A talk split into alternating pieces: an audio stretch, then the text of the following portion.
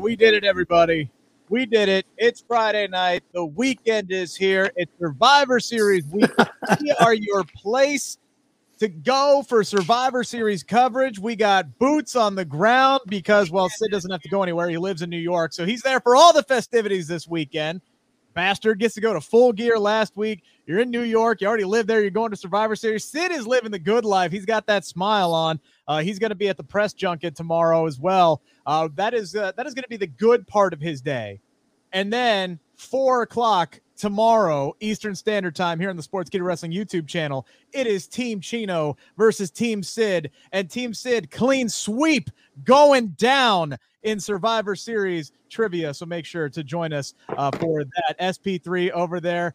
He he ain't going to be having that look on his face. Uh, That's some pretty strong talk there, Mister Ucchino. I'm going. I'm, I'm, going full heel. See, I'm he a has, heel. he has, he has no leg to stand on, Dutch. Like this No man. stand on, sir. I am the longest reigning Sportskeeda Wrestling trivia champion ever. And how many, Undisputed, how many times have you faced me? How many? Yeah, how many times did you times have you face faced Sid? I, I would love to face it, but he keeps ducking me. It's it's a, it's amazing that we got this I set up ain't. for duck- tomorrow. I ain't ducking. I ain't ducking no one, sir. Dutch, your your this team is in trouble. Dutch, I gave this man like six different times on five different days, and he couldn't make any of them work. Well, I, I love I love how I, I love how his his his theory to get the better of me, Dutch, is to interrupt me every time I try to talk. This man has been ducking me. He hasn't want to verse me in the trivia. He's beaten Jose twice. I, I'm going to take Jose to the promised land. He's with Kevin Kellum, who was a part of the biggest loss in Sportskeeda Wrestling trivia history. you know who he lost to? Do you know who, he lost to, Dutch? Who? Oh, this guy, the undefeated number Oh. one contender. Mm. He he got he got Now- two people I'm cool with, in Kate and John. They can't even get along. They can't even coexist. It's like a WWE tag team over there already. Rick, is that true? Oh, my team Rick? is stacked. I'm good. I'm fine with my team because because Kate Hensler and John Alba they don't have to get along. They ain't tagging in and out. It's one on one. It's So one on one. John Alba will take out whoever the hell's on your team. Kate Hensler will take out whoever the hell's on your team. I think Kev Kellum's going to redeem himself and take you out. And then all I got to do is beat Jose for the third time. It's gonna be fine. It's gonna be slick. Oh, It's gonna be great. well, I don't cheat. Everybody says I cheat. I don't cheat. How can you cheat in trivia? Rick, you have a cheating face. That's I what can they look say at. at I can look at too. you and tell it. Look at him. He's cheating right now. He's thinking something to cheat with. You can, you can look at this. You got it's like Let's the call him Sid Mr. Fan Du- Club over here. Let's call him These- Mr. these- Mr. We'll call him Mr. fine. I will I will be the heel champ all day long. I will I will don the glasses tomorrow. I'll go out and get a cigar. I'll light that prematurely and everything uh, will uh, be great. I can't Google the answers, guys. You would see me typing. Ladies and gentlemen, Hear me typing. Rick, Rick has uh, just a couple more hours to be happy, to, to act like he's a champion. But I'm gonna go through him. I'm with the Daily Boys. I got the Okay. face of UK wrestling journalism, Alex McCarthy. I got Sat E Nyangi, who's so knowledgeable, and I got Jose. I'm taking Jose to the promised land. Okay, Rick, I just want to know one thing. When you get beat, will you do like a, a good loser and concede? Oh, I and we I- need to have this on tape, on video. I mean, I, I would have to concede if I lost. If I get, a, I got to get eliminated to to lose. That's the thing. So even if my team lets me down, I could still just line up all the team said and knock them out my damn self. It's fine. Uh, okay. It's fine. All right, give me a Cool. question that would be a normal question in this trivia game. What's a good question? Well, it's all Survivor Series trivia related. Okay. So, uh, I would Kate- I, I, I would fail the first question. well, like a softball question would be who debuted at Survivor Series 25 years ago? I have no oh uh what's his name? That would be Mr. Uh Rock. yeah, Dwayne the Rock Johnson. And I just found that out tonight.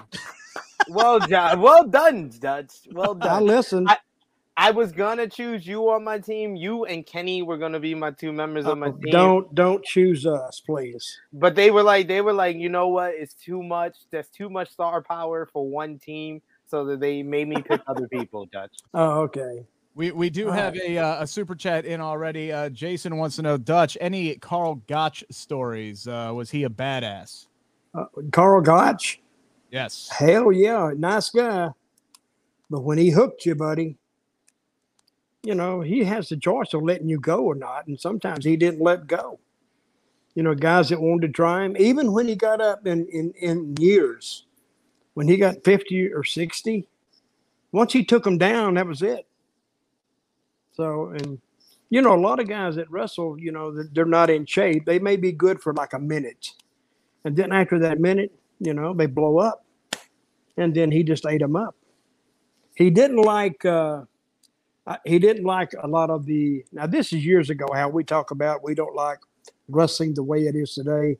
Well, let's go back 30 years. He didn't like wrestling the way it was then.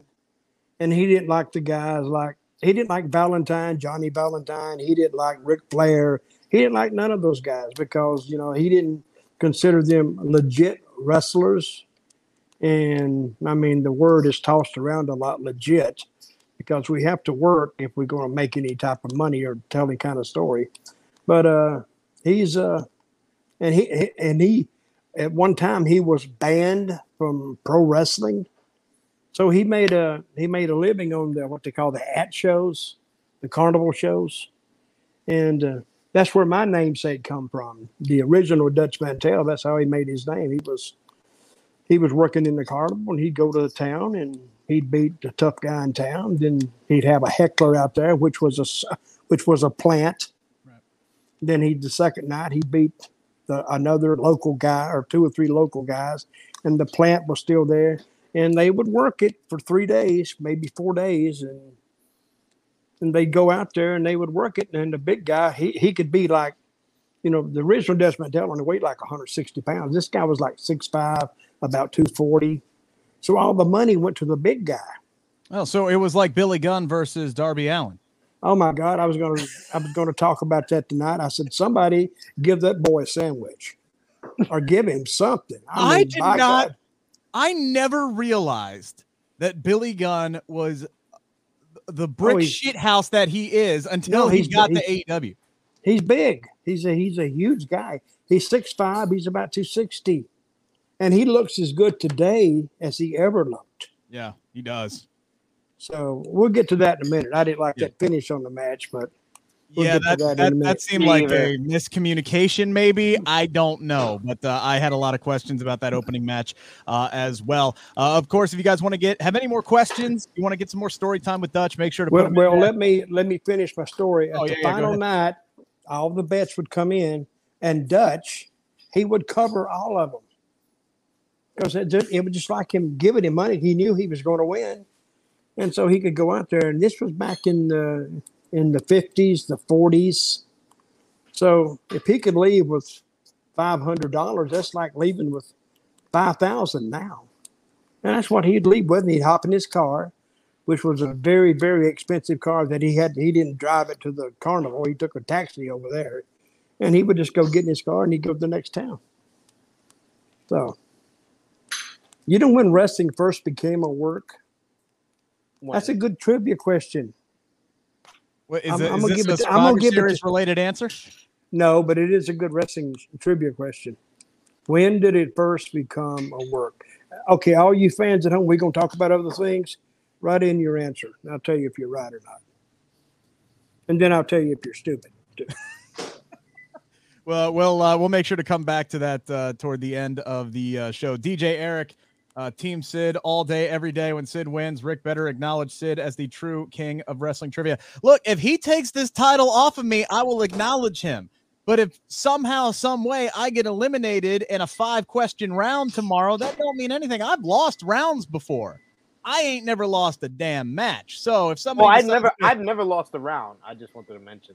Oh, Oh, he's never even lost a round. yeah, but uh, come on. Oh, wait, how does it? How does this thing work anyway? How many guys on the team? How many guys on the team? It, it is it is four on four. All right. So Team Sid has four members. I have four members. Uh, but it's not going to be like tag team and we're all going to be eligible to buzz in. It's going to that would get too confusing. So it's going to be one on one, random matchups, random drawings, five questions per round. The person who gets the most questions right or first to three wins the round. If you lose a round, you're out. And we keep going until a whole team is eliminated. Hmm. So there'll So be a can- of seven So rounds. you could so uh, you could be left by yourself, Rick. I very well could. Yes. So you would be in every round against every one of them. yeah, I could have to line them up to either yeah, and take them all down. I you could can line them up, smash them, stack them, smash them, pin them. I just want to warn people that this might be a short show.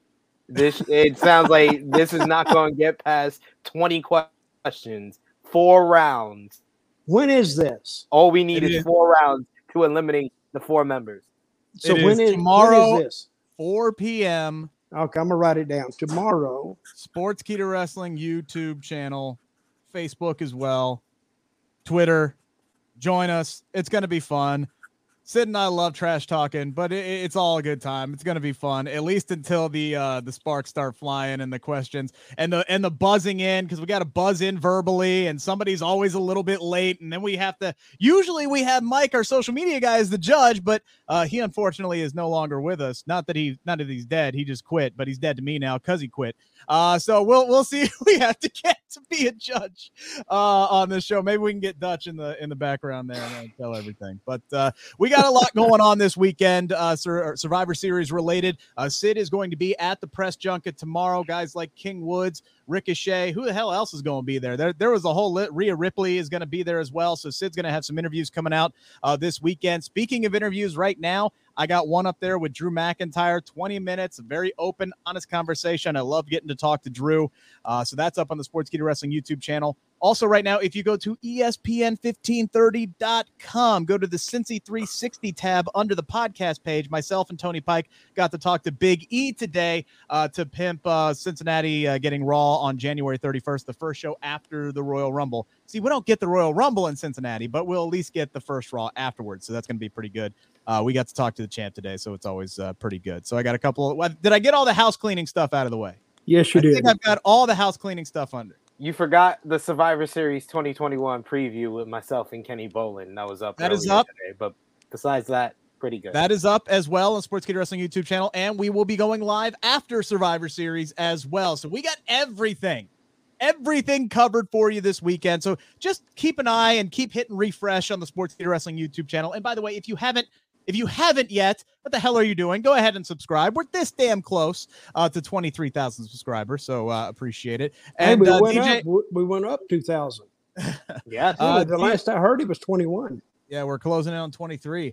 Yep. DJ Eric, we appreciate the super chat. No, you cannot become a judge because you are clearly uh, Yes. impartial. You are Yes, you about as can. impartial as the referee we saw tonight in the women's tag team match, and we will get to that Which because very, very good, by the way. yeah, we we've been going for 13 minutes yet. We have yet to talk about SmackDown uh, or Rampage, and we're not. well, if you and Sid would shut up, we could get to it.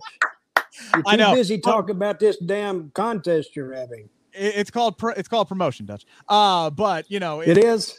It is, yeah. But the peep, trust me, there there are news writers right now who are yelling at me for talking too much. So, Dutch, uh, I will ask you the question that is Yeah. on everybody's mind. it. I know everybody wants Yep. me to ask you.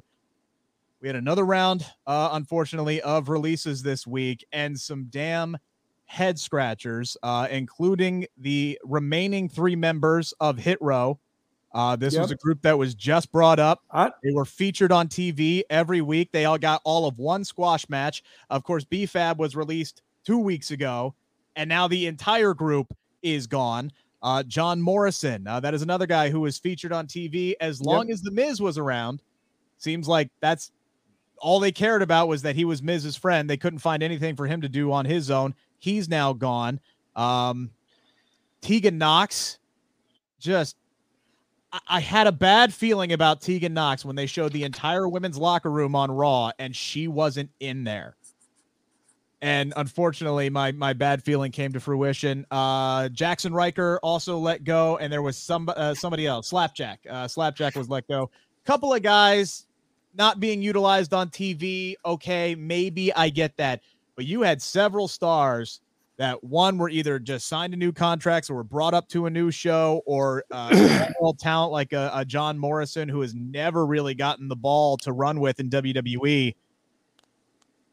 and, and here we go. It's more of the same. It's it's it's budget cuts, budget cut, budget cuts. Even though they're they're making fist loads of cash. So uh, Dutch, Well, they only made 256 million last quarter is all they made.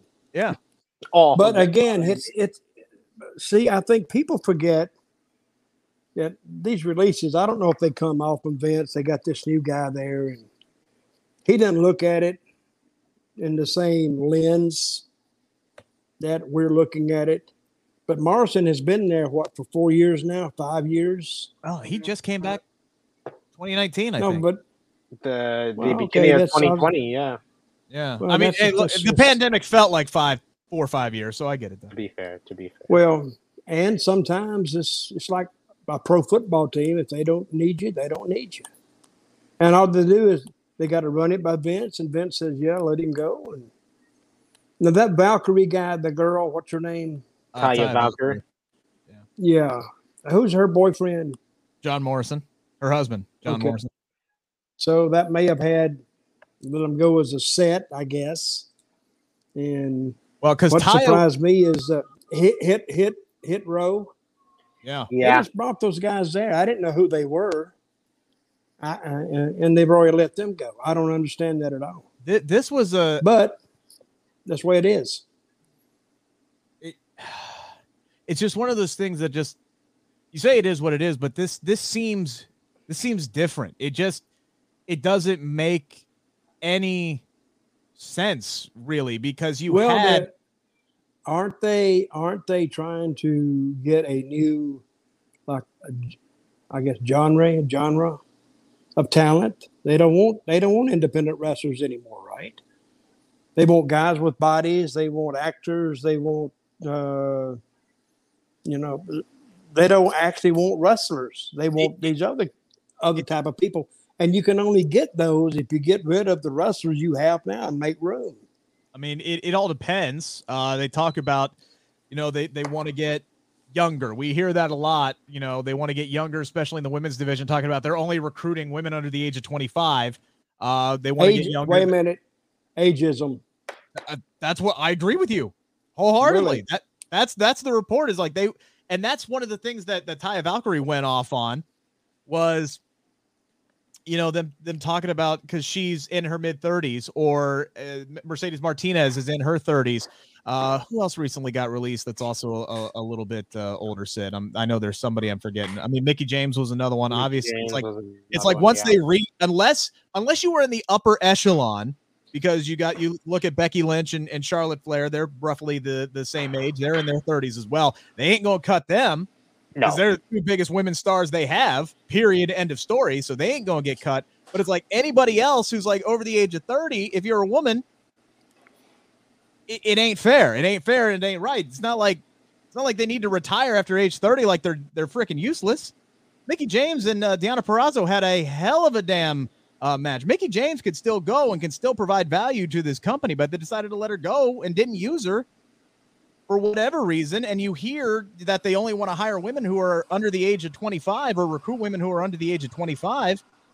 Well, that was their format back in the nineties, eighties. yeah, They wanted young, but they wanted those big guys. They wanted those. So if you were like two twenty, you were too small. They wanted you to 280, 300, 6'5, 6'6. So, but if that's their format, if that's their if that's their model for who they want, it's a private kind. Well, it's a publicly owned company, but it's still if that's their uh, the type of way they want to book it and present their talent, may not be right to us, but they're not answering to us. They're answering to their to, to their shareholders and. But Let- I don't know. I, I think you're running. Uh, I think they they're gonna get a little bit of a legal a legal problem out of that. I think, Let, let me ask you this, Dutch, because but pro football does it. I, I I get I get where you're coming from on this, but but pro football teams don't let go 120 some odd, 130 some odd people over the course of a year. Um, you, you there, you could talk about they want to bring in this, they want to bring in that, but these releases seem to honestly have no rhyme or reason to them. Um, because the, the guy running the company doesn't understand wrestling. what's his name? What's his first name? He's Khan. Nick Khan. Nick Yeah, Khan. Nick Khan, Khan. he doesn't understand the business, and he's got one job: is the is that bottom line. That's all his job is. Creative handles to make it interesting or not. Vince handles what he handles, and the, the kids they handle what they handle. He has to handle strictly the bottom line, and that's how he's going to be judged. Or guess what? He's going to be cut. But Vince ultimately has to sign off on all of these. Yeah, absolutely, roster he does. To be And to he, be and, go ahead. to be fair to Dutch, it doesn't sound like Vince McMahon knows much about wrestling anymore himself. He So, may not. Yeah, He may not. It's, it's it, it no one in the management position seems to know what to do with people people that we heard reports that they were had big plans for that they were going to make changes to the presentation whether it be a hit row a Karrion Kross a keith lee they get fired within like a month of those reports that's like the the left hand not knowing what the right hand is doing wwe is showing a complete uh, a complete incompetence when it comes to their talent and not knowing what they're going to do with them from week to week. It seems. Well, And- one guy, Sean Smith, writes in. He says the stock is going up, up. Up. Yeah, but no, it's not. As someone that owns that stock, please don't tell me it's going up. When I check it every day, it goes up maybe a cent, a dollar, and then it goes right back down the next week. So don't tell me the stock is going up. Yeah. and up, But 'cause the, it's the, not. the I profits guess he told you, are Sean. going the profits are going up up up but i guarantee you morale is going down down down and also when you look at just the goodwill of the fan base it is all the momentum going AEW's way all the momentum going impact wrestling's way i mean seriously like WWE we could talk about if you're Yeah, if you're a wrestler They're not. They're not in the wrestling business. Nope. They're in the TV. See, this is. I meant to bring this up last week or the week before. AEW and WWE are two completely different business models. AEW deals in wrestling and stories, and that's traditional wrestling. WWE doesn't bother with that because they're branched out in so many different uh, areas, and they're not a wrestling company; they're a TV content provider. And as long as they got wrestlers back there in the bullpen, just stick him in a match, But- whether it's good or bad. They don't care. I, I mean, they got to be pretty good to even be on the roster, but I- you're I- looking at two different business models, and there's no way you can defend AEW because they do try to tell stories. And WWE, they just tell a story on top, maybe one underneath it, and that's about it. Yeah, they really only focus on the main event as far as what they care about telling story wise. But if you're at the end of the day, you still need your your fan base. You still need an audience, and you still need an audience to connect with the characters. Even forget forget the wrestling aspect. It's it's all about the characters on the tel. It's a television show, and Yeah, yes, it is. and when you look at the people who are getting let go, and it, it frankly it does not matter unless you are at again that upper echelon. Unless your name is Roman Reigns, Charlotte Flair, Becky Lynch, and maybe that's it. Honestly, to be completely Rick, Rick unless you're in that creme de la creme, it doesn't matter if you make them money. It doesn't matter if you've been there 20 years. It doesn't matter if you've been involved in a major uh, title feud. It doesn't matter if you've had uh, vignettes running for weeks at a time and they just now brought you back. It doesn't matter if you were just drafted and brought up from NXT. You could get cut at any damn time. So, how on God's green earth do you expect the audience to really invest their time into anything? And at the side effect, how can you ask your talent to to trust you? And why would anybody on the God's green earth, other than money, re-sign with this company? You got a lot of guys whose contracts are coming up. What's the incentive for them to stay at this point? well, where are they going to go, Rick? That's a good point because Where are going to go? They're- if they're making between five hundred thousand to seven hundred thousand, which there's a lot of guys on talent in the in that group that's making that. Where are they going to go to AEW? AEW can only pick up so many people, and they can go to the independents, but they're going to make nowhere near the amount of money. So what WWE talent? They're not stupid. They're saving all the money they can because they know it's coming. Winter is coming in the WWE. They know that. So if they save their money and say, "Oh well," and hey, I've gotten I've gotten calls like that before. They're very nice. Hey, we hate to tell you this, but you know, it always comes. You know, they always get do the front part of it, you know, to try to soothe it over. And, Mhm. and they make. I think some some have called me. I've got them in TNA. I've got even in WWE. They think you're going to get mad and raise hell and cuss them out and say you're going to kick their ass, you know. But it's a part of being in the wrestling business. You just take it and say thank you very much and move on. You move on with your life. You you either do something else or you stay in, in the wrestling business and but they're staying because of the money. They're not staying because they don't trust the company.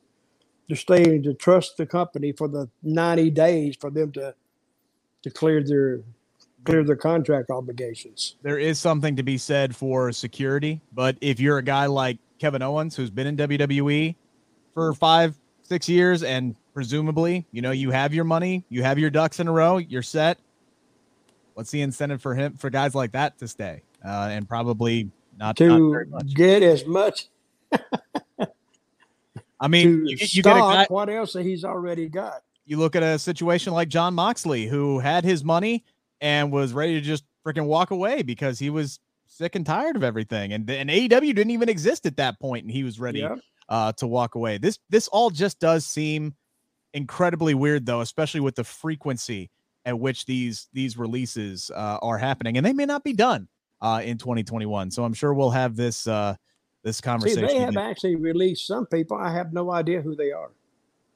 I've Yeah. never seen them, and I don't really watch NXT.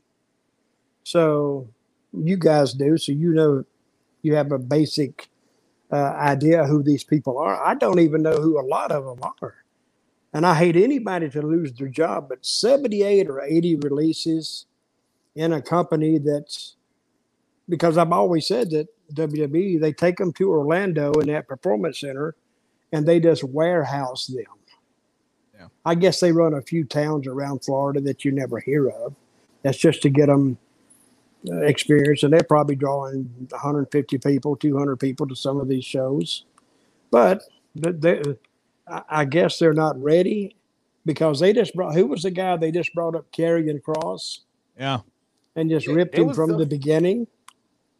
There was a few else of them that they- they just called up. They just called up Hit Row. They just they they it, it's it's baffling. Tegan Knox. They just called up. It's just like how are you calling people up and in the same year they're getting released? Talia Same year, Valkyrie. it, it could be the same got- month. Talia Valkyrie only got with the company in February. In February. It's not even six the end of the year. She had six matches. Nice girl. I think the dog had more TV appearances. It's crazy. I mean- this it's, All right, let's- it's really insane. Let's talk about the shows, Rick. Oh yeah, that's right. We had wrestling on. Uh, yeah, that's what we're supposed to do, right? we, we- yeah, yeah. Uh, real quick, I want to answer this question uh, from Kamar. Uh, how much uh, is AEW making right now compared to WWE? Not even close, and that's all No. because of Saudi Arabia deals, TV deals. You got to remember they're getting billions of dollars just off of the Peacock streaming service. So AEW ain't making close to the kind of coin uh, that WWE. Who asked you that question? Uh, that was uh, Kamar. To be asked that. fair, Well, to Kamar, be- that's what we were talking about. They have two, they have two different separate business models. AEW tries to make money, I guess, off their syndication deals and and running shows, but it's nowhere close. If you run a show saying, "Where were they tonight?" AEW, where were they? AEW, Where- this was uh, sh- filmed from did- Norfolk, Norfolk, Norfolk, Virginia. But they can do the same show, I- and I say that house, let's say full in in Norfolk, Virginia, it might be say one hundred fifty thousand full, with full prices. So compare that to a Saudi Arabian show, they get twenty five million dollars for one show. So that's a big difference.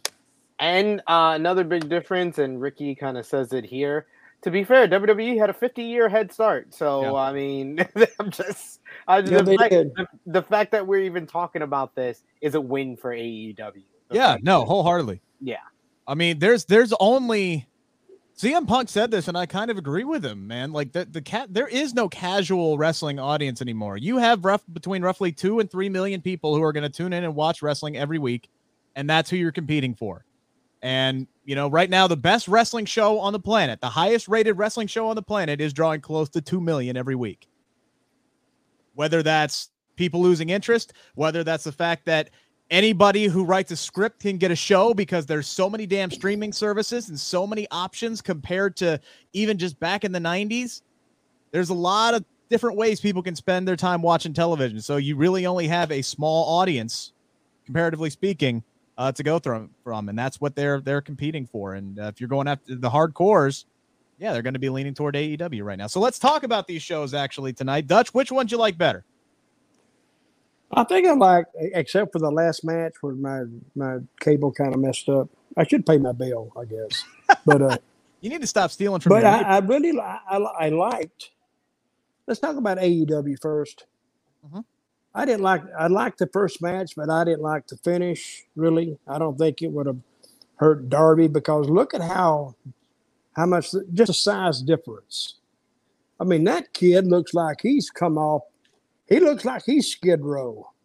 I mean, he looked like they went outside the door there to wherever and say, "Hey, kid, uh, come in, wrap some tape around your middle, and paint your face up, and go out." Yeah, and if it got, had been for Billy Gunn walking that kid through it, it would have been horrible.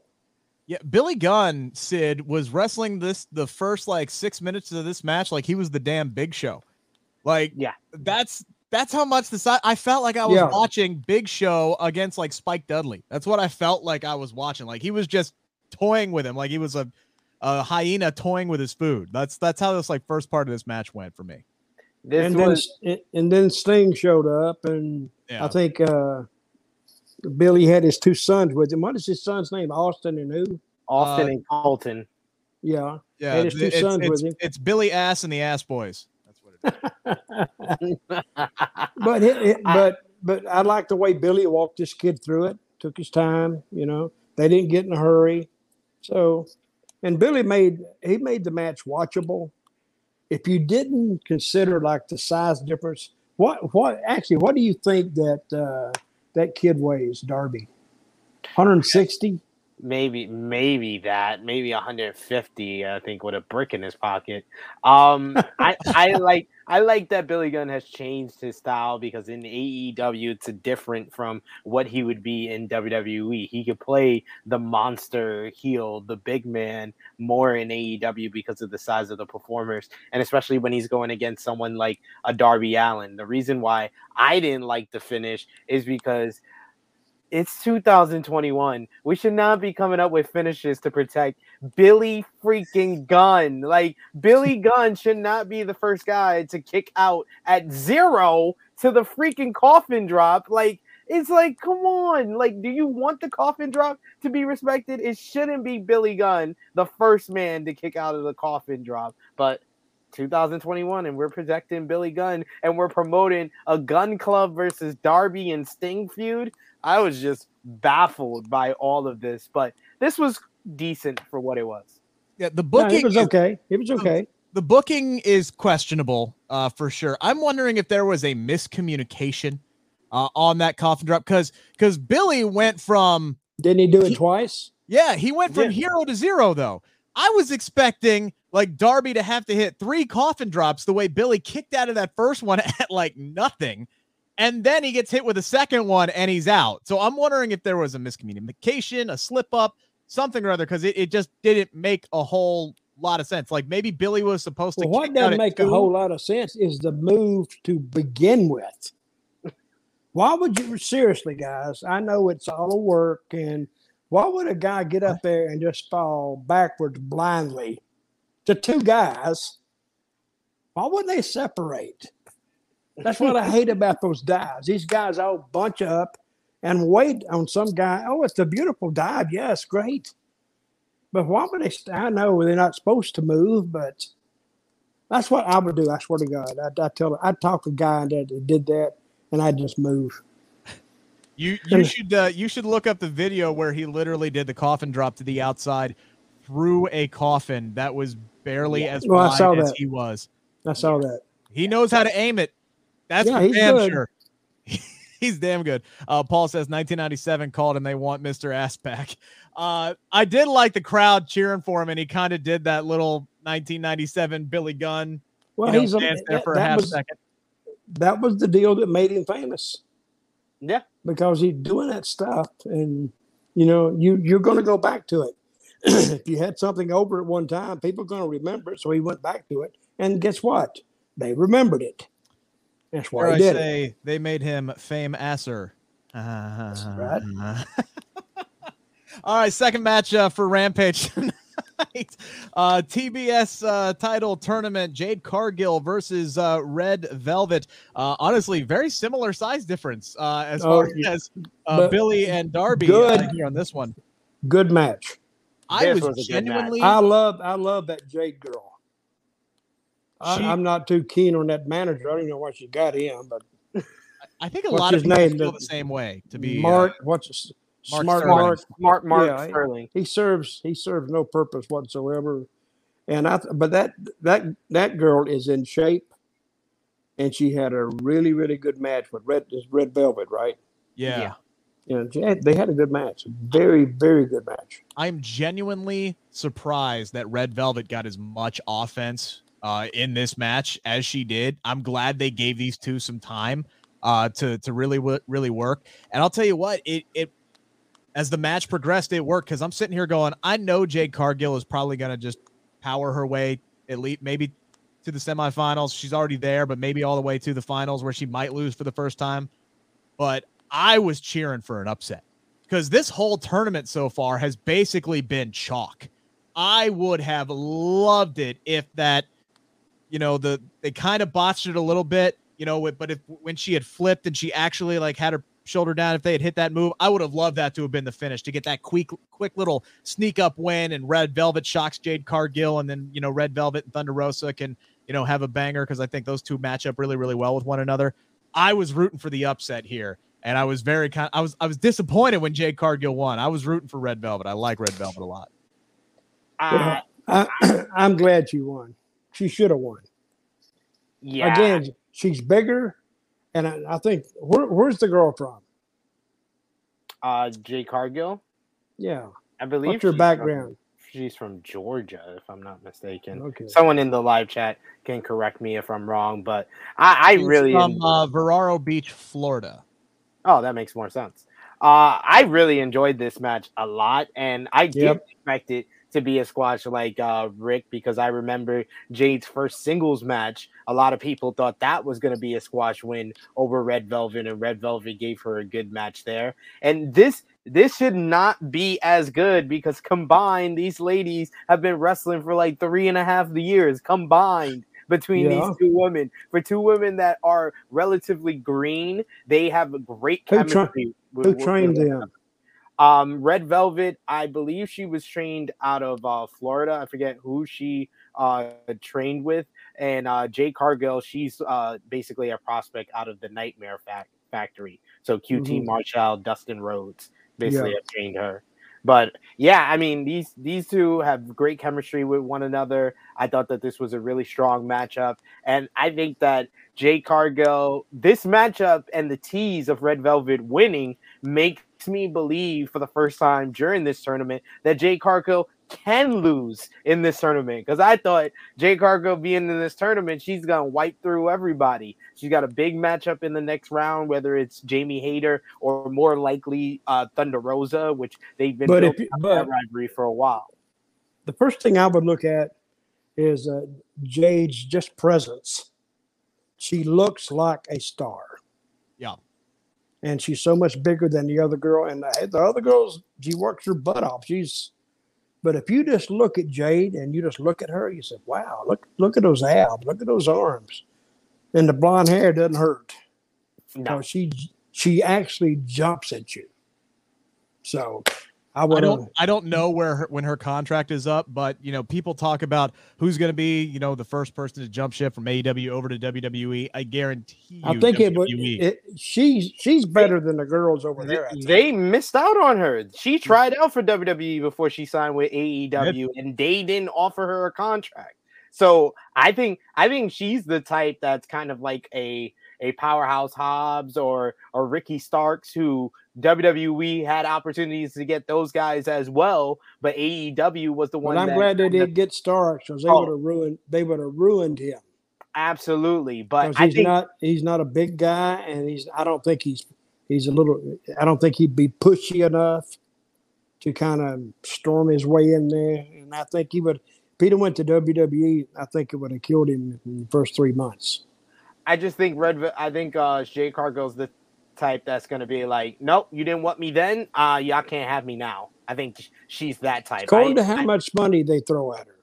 I think I think AEW we, we've seen with Bryan Danielson as well as others, AEW offers comparable money. And I think by the time she's a free agent in 2023, 2024, they're gonna offer her comparable money than what WWE will. I think that people have a perception that WWE is gonna offer way more money than AEW, and that perception has been proven proof positive to be complete and utter BS. But they might if they're making two hundred and fifty million dollars every quarter and trimming their and, roster and- down and then trimming people. their roster. It makes no sense. Then they they literally are saying unless they- unless they're stocking money to buy up AEW stars when these contracts start running out next year. but one thing we do know about WWE, they're very adamant about their their stance, and one of their stance right now is that they're not signing women over thirty years old, and Jay Cargill is thirty two. Is twenty nine. She's twenty nine Yeah, right she- now. She's, she's as good as thirty two in WWE But- years. But that but that also changes with the wind too. Yeah. According to what the need is at the time. Yeah. So anytime a wrestling company says, "Oh, we don't do this," just wait a while. They'll change their mind. They- They've always done it. TV production companies do it. They all do it. It's according to what the needs are when when they. And I don't see how they could pass up a girl like that Jade Cargill. What's her name? Cargill. Jade Cargill, Cargill, yeah. And, okay, and, but- and and Sid, to your point, yeah, WWE had her in the performance center. You could say that for a lot of the the AEW women's roster. They had When- Dr. Britt Baker, they had Tay Conti. when you look at the kind of the pillars, because everybody talks about the male pillars, MJF, Darby Allin, Sammy Guevara, Jungle Boy for the men. For the women, they kind of have their pillars there too. You got Jay Cargill, you got Red Velvet, you got Tay Conti, you got Anna Jay, and two out of four of those were uh, have gone through the WWE Performance Center, and they saw nothing in those two. So that's ridiculous. Well, They that wanted, just shows they wanted Thunder Rosa to be a referee for crying out loud. That's the worst one. Yes, that's the worst one. Just make them like, make them look even worse. I don't get it. I love Thunder Rosa's promo tonight, by the way. Oh my good. god, that was awesome. I loved it Yeah. so much because it just came off so spicy when she started talking in Spanish. They had to bleep Yep. her out. She started cursing. It was great. I have no idea what she says, but I got the message. Did you guys know I took a picture with Thunder Rosa? I, You I did saw. not. Yeah. Yes, yes, I took a picture with Thunder Rosa. Can I? If I buy a picture, will you sign it for me? Of, of course, of course, Dash. Of, Anything of for you you. and Thunder Rosa, yeah. I'll No, sign of, the you- picture. uh, of you in the picture. Who'd you take it with? Thunder Rosa. Oh yeah, I want I want a picture of that, and I want I'm you gonna sign sign it and just send it to me. I'll pay you some money. Oh, of course. I'll course. pay like fi- fifty bucks. How's Any, that? anybody know the answer to this question? Who was the volleyball player that they signed? A while oh, ago? that was a while. That was a while ago. Ooh, yeah, I'm I don't know. Are you talking, Eric? You talking AEW or WWE? I'm not. I'm not sure. I don't remember. Volleyball players don't get a whole lot of headlines, to be completely honest. So that one didn't. I know okay, that let me ask you. Let that. me ask uh, you this, guys. I'm going to ask guy. everybody watching today: Who usually makes the best wrestlers? Football players or basketball players? What would you say? Football. football players. Nope. Basketball Really? players. You know why? Really? Hmm. Because they can't bang. It's a finesse game. Basketball is, That's and that's what wrestling is. Undertaker, he was a basketball player. Kane, he was a basketball player. And that's you know you can't go and you can't really touch the guy, or you're gonna get a foul. So that's they get early training in that. That And is I, true. I got I got to thinking about it one day. I said, yeah, that's that's right. People one day think I it's was- a contact sport, but it's not. It's the, One day I'm playing, we get to this town early, and they got a basketball out there and some kids playing. And So me and Taker go out there, and another guy named Action Jackson. So we're shooting around, and then Taker said, "Well, let's just play. Uh, I don't know, five. You know, you be hit five baskets, you win." And I said, "No, man, you're six eleven. We can't." He said, "I'll play both of you." He played me and Action Jackson. I'm not a good basketball player, but I learned something else that day. Action Jackson can't play worth a crap either. and we were held scoreless, and Taker just scored all kind of points. He'd shoot from the top of the foul line, from the corner. He was hitting all over. So, but he is a very good basketball player. So, Uh, and I he will- played he played at some small school in Texas. I I will counter, by the way, because you're two world champions in WWE. One was a defensive tackle at Iowa. The other one was a defensive tackle at Georgia Tech. Um, also, Brock Lesnar played football. Uh, I, I, get where you're. I get where you're saying, Dutch, but I think you know you tend to see. You're talking about Brock Lesnar. He's not very. He's not a finesse player. He just beats them up. Well, I know you just said who makes the best professional wrestlers. I mean, it, I guess it's. Uh, By and large, I'm saying Rock, talking Rock was a technically, maybe? football player, and Stone Cold Rock was a football player. was a football player, and Shawn Michaels was a football player. a lot of these guys Yeah, probably but- play two sports, though. These are world class Yeah, athletes did. we're talking about here. So You I'm, know I'm who- just saying that's that's just what I found out. You know May who plays be- multiple sports as well? Who's My this? good, my good friend Thunder Rosa. Uh, me and Thunder Rosa, we go we go way back, like Yeah. stocking cap. We we we we spend time together Oh. at the Matchcaster uh, concert. Thunder Rosa knows I'm the biggest Thunder Rosa fan, so that's me and Thunder Rosa, ladies and gentlemen. That's a good picture of you. It- it- Minneapolis. okay. How do you up, get that? down. How do you get that slipped into the show? Thumbs up, thumbs down. Is Sid glowing in this picture? I think Oh, Sid of course is he is. glowing Look in this him. Well, it looked like she's glowing a little bit too. Oh, We yeah, were it's- it, it's it's it's that's how what happens when we you know you meet your hero and they they meet their biggest fan like the look at look at all the look at the big smile on both of our faces this Oh, is yeah. beautiful beautiful stuff just Oh, had to show that for y'all I mean, you could keep that up. I'd rather look at Thunder Rosa the rest of the show. Then look at Dutch, Dutch. I heard that. See, I was thinking, boy, what a bunch of damn ass wipes here. They covered my picture up. And like, I'm not like I'm not even here, but Thunder Rosa and set up. I'm going to remember that, by the way. All right, so we right, did go get to the next. Go to the next match. I was gonna say first we got the announcement that Winter is coming to Texas Wednesday, Gar- December Garland 15th. Texas Garland, Texas, uh, the the winterest of all of all the states. It was probably colder in Minneapolis at full gear than it's going to be in Texas. I'll guarantee you that much. Uh, but eh, whatever. Uh, this was uh, a pretty big show last year. Obviously, world title change. Sting showed up, so I'm sure they'll have some uh, really special stuff there. Uh, main event tonight: uh, Adam Cole and Bobby Fish versus Jurassic Express. Represent. Uh, this was a fun match, I think, for uh, for Luchasaurus. I think he showed out in this one.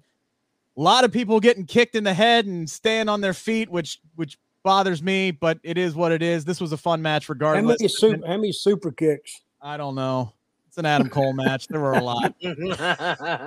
Adam Cole always has a lot of oh we lost Dutch Oh, we lost Uh, Adam Cole always has a lot of super kicks in his uh matches, but yeah, I thought this main event was great. Uh Cole and Bobby Fish worked really well with one another. Uh it made me I'm back. we got it- you. Hello. It made me uh think that you know I, I why I don't remember too many tag team matches with them on the same team. They just worked really well with one another. Jurassic Express are just like the best babyface tag team in AEW. They just get the crowd behind them. Jungle Boy has just been on fire as he becomes Jungle Man, and he's been stepping up big time. And this was a big victory for him and Jurassic Express. I want a Luchasaurus at some point. Luchasaurus needs to be the TNT champion. Just at some time. It could be for a week. It could be for a night. I don't care. I want to hear the pop when that man wins a championship in AEW. I, A I want man that big should not be able to move the way that he does. I want Jurassic Express to win the AEW World Tag Team titles. Like they're the closest thing really to a homegrown AEW tag team. Yes, they teamed up on the West Coast independent scene. But as far as like a major promotion or one of the major promotions, they would be the first like homegrown AEW World Tag Team champion. So I, I want Jurassic Express to get there one day. I think that's the big title win for uh, Jungle Boy and Luchasaurus there. This is a great line. He became Ricky. Jungle Man after he got with Anna Jay. Whoa, okay. Jungle Boy it. broke the damn internet uh, earlier this year when he dropped that one. Broke a lot of hearts uh, as well. Dutch, what did you think of this main event tonight? Uh, I didn't see all of it. It was good. I mean, because like I, I've said this before, an hour is a lot easier to di- digest than two hours. So one thing you're watching it and you see like it's ten to twelve, whenever it comes on, I guess ten to eleven, and you know that they, they can't go much longer. So that kind of holds me the time. But my so who won, who won that match? My my internet kicked out. Jurassic well and true. Express. Okay, just that's in, good. In, in AEW fashion, we got some gang wars at the end. Christian came down with a chair, chased off the Young Bucks. Adam Cole left uh, Bobby Fish in the ring, and then uh, he got the snare trap, and uh, eventually he tapped out. And that was uh, that was all she wrote. Baby faces are celebrating to to close out the So show. so what was the rating Wednesday night on their show Dynamite? Nine hundred eighty-one thousand. That's pretty good. Mm-hmm. That is really good. And what what- what's Rampage been averaging? Rampage has been uh, hovering uh, uh, above five hundred thousand. Yeah, but they also on at ten o'clock at night. Yeah, Exactly. yeah, they're doing So, really yeah. good for the time slot. Like I I think mean, the if- fans focus too much on the rating dropping, but it's not about the rating dropping because they literally did three times what they what the uh, network thought they were going to do originally, especially with the CM Punk episode. So them falling to five hundred thousand, they're still way above what TNT was doing at ten p.m. on a Mhm. Friday night. Well, good for them. and they're kicking the crap out of. uh it, it, Aren't they getting bumped for hockey? Like, aren't they getting bumped for hockey uh, matches? And uh, they're kicking the crap uh, out, out of the hockey. But I guess the ad buy is much, much must be much higher for the NHL for some reason. That's the only it's- justification. Because it's a major Because sport. wrestling because wrestling is kind of looked down on still today. I mean, WWE may have brought it up, but a company like AEW, I don't know. That they, they look at wrestling in a different way. See, that's why England at one time dropped wrestling, and it was their biggest, except for soccer in in England and cricket or whatever. uh, Wrestling drew the biggest uh, ratings, but they thought it was a low rent uh, entertainment venue. I mean, uh, event, and so they just completely stopped it. That's why you saw the British invasion like midway through the 80s. That's when those guys, because there was nowhere to work anywhere else. So, so they came over here. Okay. All right, guys, make sure to get uh, your your comments in. Uh, stop arguing with each other in the chat and ask us questions. Damn it. Um, yeah. God damn it. And send the Stop super it. chat. Super chat And donations yes, super chat guarantees that you will get uh, on the air uh, for sure. It's much easier for me to, to see those bright blinking colors on the right side of my screen as opposed to wall of text uh, that I see here. All right, so let's get into uh, SmackDown, gentlemen.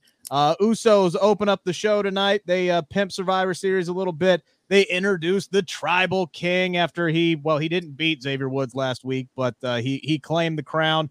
Heyman's out there. He's also plugging Survivor Series. And, and finally, uh, Roman gets uh, irritated enough, cuts him off, asks who idea, whose idea all this was, says he doesn't need all this junk that's in the ring. He doesn't need a crown. He doesn't need a cape, scepter, all that stuff. Um, he he runs. You know what? I was disappointed in what, that he wasn't asked. Remember, he brought up Brock Lesnar. Yeah. I was disappointed that that Roman didn't ask him just one question about Brock. Why did you bring that up? You know, just to see Paul squirm because that was the best part of it, and Yeah. that's all you got to say to keep that story alive. I don't know where they're going with it, but I'm sure they haven't dropped it. But I wish he'd ask him that. Okay, so Yeah, go ahead. Yeah, I think they I, I think he didn't address it because that was all they wanted to do was just have Heyman drop that one little breadcrumb just to remind you, oh yeah, Brock's still with the company. He's just suspended. I, I think that's all that was. It was just there's your little Brock Lesnar breadcrumb. We we haven't forgot about him. We'll get back to him sooner rather than later, sometime in 2022. Probably But even in dropping that breadcrumb, he could have still asked Paul, "Why'd you bring his name up?" Because he's suspended. Why'd you even bring him up? I would have liked him to shoot him. and then leave it. Then leave it. I I- eh, I think it, he didn't even need to say anything because he didn't have a microphone in his hand at the same time. So all he had to do was shoot him a look. Just shoot him a look. Paul looks at him, acknowledges that he screwed up, does the quiver. I think it would have had the the same effect. But yeah, they did kind of just. no, it would have had the same effect. Yes, if they'd uh, if they'd have done that, but they didn't. So Anyway, so King Woods then uh, interrupts after uh, Reigns craps all over his his childhood dream and everything that that holds dear to him. not only did they take his crown, they took his chair. They Oh, took they took everything. everything. They took That'd be hard to load up and put on a plane, wouldn't it? This, to be this whole- to be fair though, we found out that the crown wasn't worth too much. Yes. No, they got that at McDonald's. it it's not what it's made of. It's it's the meaning behind it. It's the sentiment behind it. It meant it was a a a lifelong accomplishment for for Xavier Woods. You notice he didn't give a damn about any of the A, other stuff. a until lifelong that crown. a lifelong accomplishment he could have paid five dollars and sixty five cents at Burger King to get for himself. He didn't have to beat up Finn Balor and Jinder Mahal. yeah, he didn't a have to lot fight easier way to anybody. do it. Yeah, And then he wouldn't have to worry about anybody stealing it. and as So well. no, nobody would give a crap. But no, he had to go win the King That's of an the excellent Ring. point, Dutch. See, and he could have he had to go win King of the Ring and then put himself as the center of attention. But Hey, ju- just because the prize this is is cheap another. doesn't mean okay, it's not. After, after they beat uh, Xavier Woods up, remember he did the interview in the hallway. yeah, There is nobody in the hallway, or maybe two guys way down. They're paying no attention to him crawling down the, the aisleway. You know what I mean? So you can tell they shoot that in the afternoon when nobody is there, but it really looks odd. It really does. So, anybody agree with me? I We do. had silence here. I do. No, I do. Oh, thank you, Uh, thank you, Sid. It, it, it just Oh. yeah. None of this. None of this screen. Oh, Mr. Trivia, Main event. Ki- Mr. Main event. Yeah, uh, Mr. Trivia King over here is not going to put it over. He's not going to say nothing. I'm, I, I, I was too I know busy how you fo- are, Rick. I was too busy focused on the fact that that here comes Kayla walking in because I hate how they send in their backstage interviewers to ask the dumbest freaking questions on the It's- planet. Xavier Woods just got his ass whooped. He just got like everything he worked his whole life for destroyed in front of his eyes, and she's and he found like, out it was a brown paper bag. Yeah. He found out what he what he's been working for is a brown paper bag. Literally, Roman stepped on it like it like like I step on a brown paper bag. People, like, like I brown think you should all go down to you should all go down to Burger King, get the crown, and mail it to WWE to present to him. They used to give think up those what to- crowns to the fans. Remember when Jerry the King Huh? Lawler, when they wanted to call him Burger King, they used to order those crowns and give it to the Yeah. fans. And now they're giving it to goddamn WWE superstars who That's budget cuts. he got he got a he They're got a saving you money. he got a YouTube channel that he built from the ground up and he's just making his downside guarantee and y'all can't even get him a real goddamn crown. Are you Maybe kidding it's me? Maybe this was the whole point. Maybe they're gonna get him a nice, real, actual, dang crown. Maybe. I doubt it. Because Baron Corbin went through four of those damn things, and none of them were like anything to write home about. But anyway, so Woods just had his entire dreams destroyed in front of his face, and here they bring Kayla in, going, "Oh, how are Where you? going? What- you what's going next? What are you doing from here?" And he said, But he "I did ask her, "Where am I going from here to the ring?" I guess. I know. It's, it's the only place I got to go. I know. It's just they always send these backstage people in to ask the dumbest damn questions, and it, it as an interviewer, it pisses me off. And when he went to the ring, nobody would notice this, I'm sure, but he wasn't selling anything. He was just got in the ring, having a good time. I mean, he Wasn't he crawling? bumped. Wasn't he crawling about 15 minutes after the hour when the show started? So he Yeah. gets in the show an hour later, and he's he's He went he's to the fine. trainer's room. He got a rub down. I got put some ice on it, and everything was fine. He came. Oh, they back cut out. that back too. You know that? Hmm. They did cut the trainer's room back. The, They the massage guy. You But, didn't know uh, that? No, I didn't know that. To be completely honest I with you. told you. I just made it up, but I just told you. I did like this segment uh, for for Xavier Woods. Uh, Dude, bro had like was generating some tears in his eyes uh, as they were as they were destroying everything in there. I, I love the fact because the whole time the King of the Ring tournament was going on, he would never touch the crown. Like that crown was sacred to him. He was like, "Look, you don't touch what you haven't earned yet." So whenever whenever he would win a match, he'd put the robe on, he'd hold up the scepter, he would never touch the crown. The crown was always the most important thing to him. So that was always going to be his breaking point to where he was going to get in the ring and he knew he was going to get his ass kicked. And he got his ass handed to him and just because he was trying to save the damn and crown. then we find out it was a fake crown. and then yeah, we find out it was made of aluminum foil What, or paper, or- paper. Wasn't Yeah. even aluminum foil. Aluminum foil don't break like that. It was a goddamn it looked brown like- paper bag. You know, Oh it looked it Uh. looked like um graphite is what it looked like. It, it looked like it was made of the stuff that you get. I don't in, think it uh, looked that mechanical good. pencils. Uh, is what it looked like to be completely honest with you. It was just spray painted, you know, whatever the hell. But yeah, they stomped on it, and you know, obviously, th- I thought overall this was a good look for Xavier Woods. I love the fact that he's getting to mix it up in the main event scene now, and I thought the ending of the show, taking it down there, was was a fantastic setup. No, it I- was. That It was. was a great setup because Xavier Woods, he challenged Roman Reigns to come down, face him man to man, and the guy knew that even though he called into question the sack of of the tribal chief, he knew the Usos were going to come down. He knew it was going to be 3 on 1, so he laid the trap, setting up Big E. We're going to get Roman Reigns and and Xavier Woods at some point again down the road. We know that's going to happen, but first things first, you got Survivor Series, Big E versus Roman Reigns this matchup is going to absolutely bang. It's my it's the the one of two matches that I'm genuinely looking forward to on Sunday. Uh, and I thought this was a a, a perfect, great setup uh, for uh, for a go home angle. It was good. Very good. I like when the two Usos come flying out the, the entrance door. Boom, boom. Now then you now you know something's up. And there's Big E laying waste to him, and so it was good. This is the strongest that Big E has looked since becoming WWE champion, and it's about damn time that they did something for the New Day to get one over on the bloodline. I think when me and Kenny were previewing the Big E versus Roman match for Survivor Series, and I was recapping the rivalry, I realized how much the bloodline and Roman have got over on the New Day. The six man tag, they won the Mhm. triple threat with Bobby Lashley, Roman won. Uh, you know, all the stuff with Roman taking out Kofi, taking out Xavier last week.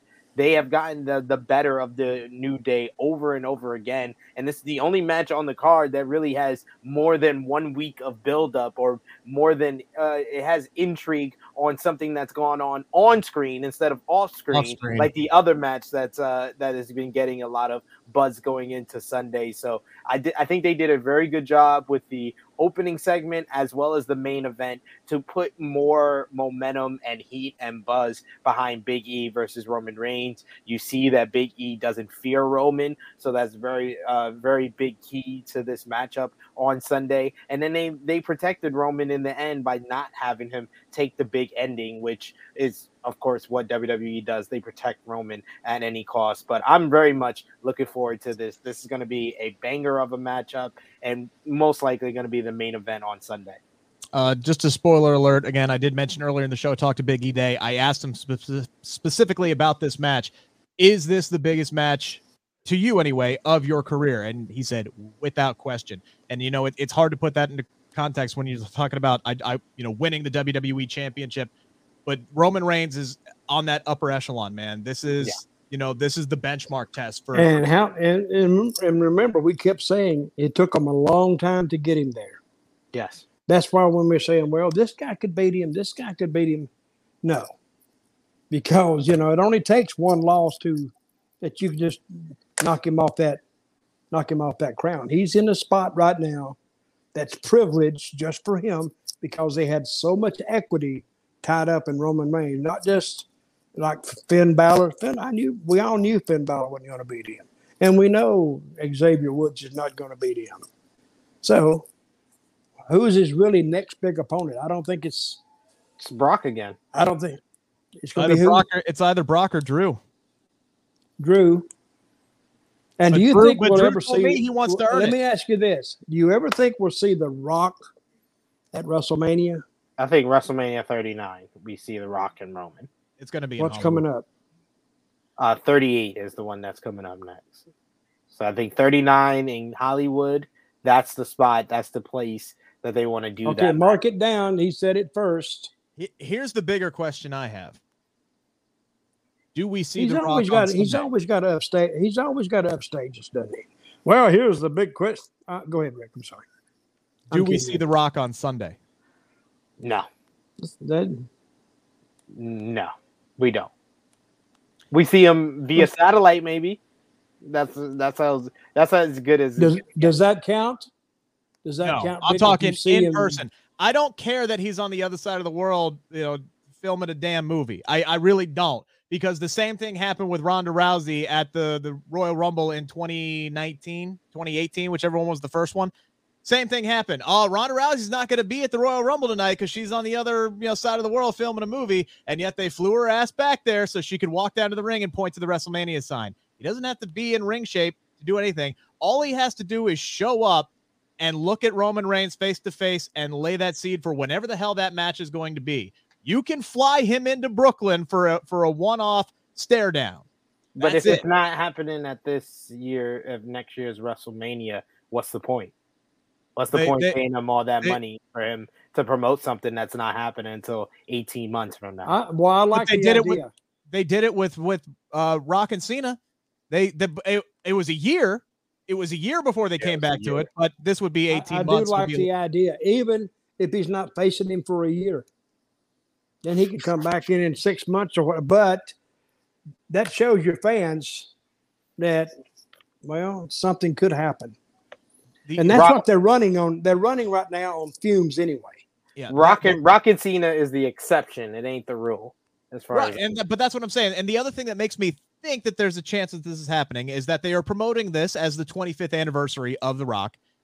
They had Roman Reigns on Jimmy frickin' Fallon, and Fallon is asking him about these rumors that The Rock is going to be there. They're not doing this kind of stuff if there isn't at least a small chance. Now they got people thinking maybe this might happen. The the Maybe. Fallon the Fallon stuff that's on Fallon. That's not on WWE. Is They don't. though? No, no. The, I I know for a fact. You guys know why I know for a fact. With WWE and Jimmy Fallon, they don't know what Jimmy. They they get like a screening of what Jimmy Fallon's gonna ask, but they don't give him questions to ask their wrestlers. So that because that was one of the things that you know you start because Roman played that whole interview very well. Like he he when that question came out, he immediately went turned into Kermit the Frog, like sipping his tea. Uh, he went full meme with that answer. So all right, so if you have the inside sources on that, which we know who your inside sources is, that that makes me kind of change my concept of it. But I'll say this much: if if Big E and Roman Reigns is the main event, because with all the pub around Charlotte and Becky, I think that should be the main event. But if Yeah. Big E and Roman is the main event on Sunday, I'm ready to guarantee that The Rock will show up after that match is over. Because that's the only reason to put that match as the main event, in my opinion. Because everybody on the damn planet is talking about Becky and Charlotte, and that's the match everybody wants to see. Don't matter. It, the the show going to end with their top star holding the Universal Championship. I don't think they're going to just main event it because they because they got the Rock. They paid all, a whole bunch of money to get the Rock to show up. That and nah, I don't I don't I don't see that being the reason. I see them having that main event because they want Roman Reigns to stand tall at another major pay per view as their their guy, their main guy. So they've ended the last what WrestleMania, SummerSlam. Might as well add Survivor Series to it. Roman Reigns standing tall. That's what their investment is. Yeah. So they're protecting their investment. But I, I do like that idea, Rick. I got to give you credit. That's a good idea. Of course, it it's also only depends. you've only had one good one in a year, so I'm. No, you I'm, I'm you know, you know, broken clocks and you He's know, due. He's due. squirrels and nuts and, and things of that nature. Steve brings up a good point. It, it also depends on whatever the, the finish that they decide on with Charlotte and Becky. Because if it's some kind of bullcrap DQ or double count out or this, that, and the other thing, you're not ending your show on that. If they decide they want to put somebody over, I don't know who the hell that is. If you put a gun to my head and made me pick, I would say Becky wins this. But to me, this screams double count out, DQ of some Wh- kind. which which match? Becky and Charlotte. Yeah. I see a screw job. Screw job. They they've been right trying to reinvent Bret versus Shawn with them, so I think that we might get Who gets screwed screw though? job. Who gets Oh, screwed? though? it, it's gonna be Becky getting screwed. I think Becky gets screwed because Yeah. she's the baby face in this again. and Yeah. and and They little Nate, back. little They- Nate they- is a referee. Let's just let- let's just remind everybody. Who, who's But- little Nate? Who Charles Robinson. Robinson. Charles Robinson. Oh, okay. That might be a good thing to finally just go full blown heel with Sonya Deville. If you just completely recreate that angle and have Sonya Deville play that Vince McMahon role, Mhm. the way Sonya's been going with all this, because we saw her pay off a damn referee tonight, even though she was smart and didn't admit it with a camera in her face. I can't tell you how much this is dr- just drove me nuts over over the years to have all these private conversations and people admitting that they have done stuff with a camera right in their damn face like they don't know the audience is watching. I love Sonya Deville tonight going, Who the hell are you? Are you some NXT referee who's trying to get a job here? Get out of my face. Plausible deniability. She's like, Don't come at me when there is a camera in my freaking face, you moron. Get out of here. I absolutely loved that tonight out of Sonya. No, that was good. I I li- I liked it too. How'd that do? what? I don't even know you. Get out of here. Get the hell. Where did you come from? It was good. That was good. Because that was the first time we saw that referee, right? Oh, I Yeah. think it's like her second or Yeah. third time, actually. The she did that roster. one, two, three count. And it made sense. I will give them credit on that. I did like that. It, it, it was short, It but was. it was effective. That Sonya Deville, they kind of got her where they need her now. Took her a Yeah. while, but I think she's finally finding the character. She's finding probably she's finding her legs with that character, and she's doing a pretty good job with it. They're they're slowly Sid starting to turn both her well, not slowly with Sonya. I think she's kind of uh, basically knocked on the door a full blown heel uh, authority figure. I think they're starting to do that with Adam Pearce now too. They're, they they we might have them both But- now be be heel authority figures. That's not what we needed, ladies and gentlemen. We did not need two heel authority figures. Sonya No. Deville has been doing a good Sonya job. Deville is enough. I think if they turn him, I think it's too much, and I think she does such a better job than he does. Don't you think? Anybody? Anybody yeah, agree with yeah, because there, there, you could pay off Sonya Deville being a heel authority figure because she's a wrestler in her prime. Yes, Scrap Daddy is a professional wrestler as well, but he ain't in his prime, and he came to WWE for one job, and they're trying to make him into a character that eventually will have to wrestle. I, I don't know. I don't know. I've always been a fan of Adam Pearce, the wrestler. Uh, I've been getting into, you know, him as this untitled authority figure. That that's that's where a lot of this is lost on me because they never gave these two titles or just call them WWE officials. So I feel like they didn't even go through the necessary of giving them an actual title before they made them characters and stuff. So I can't get invested in this. I'm invested into the Sonya character because at least they're giving us a slow burn story with the Naomi uh, feud, but with Pearce, it just feels really forced.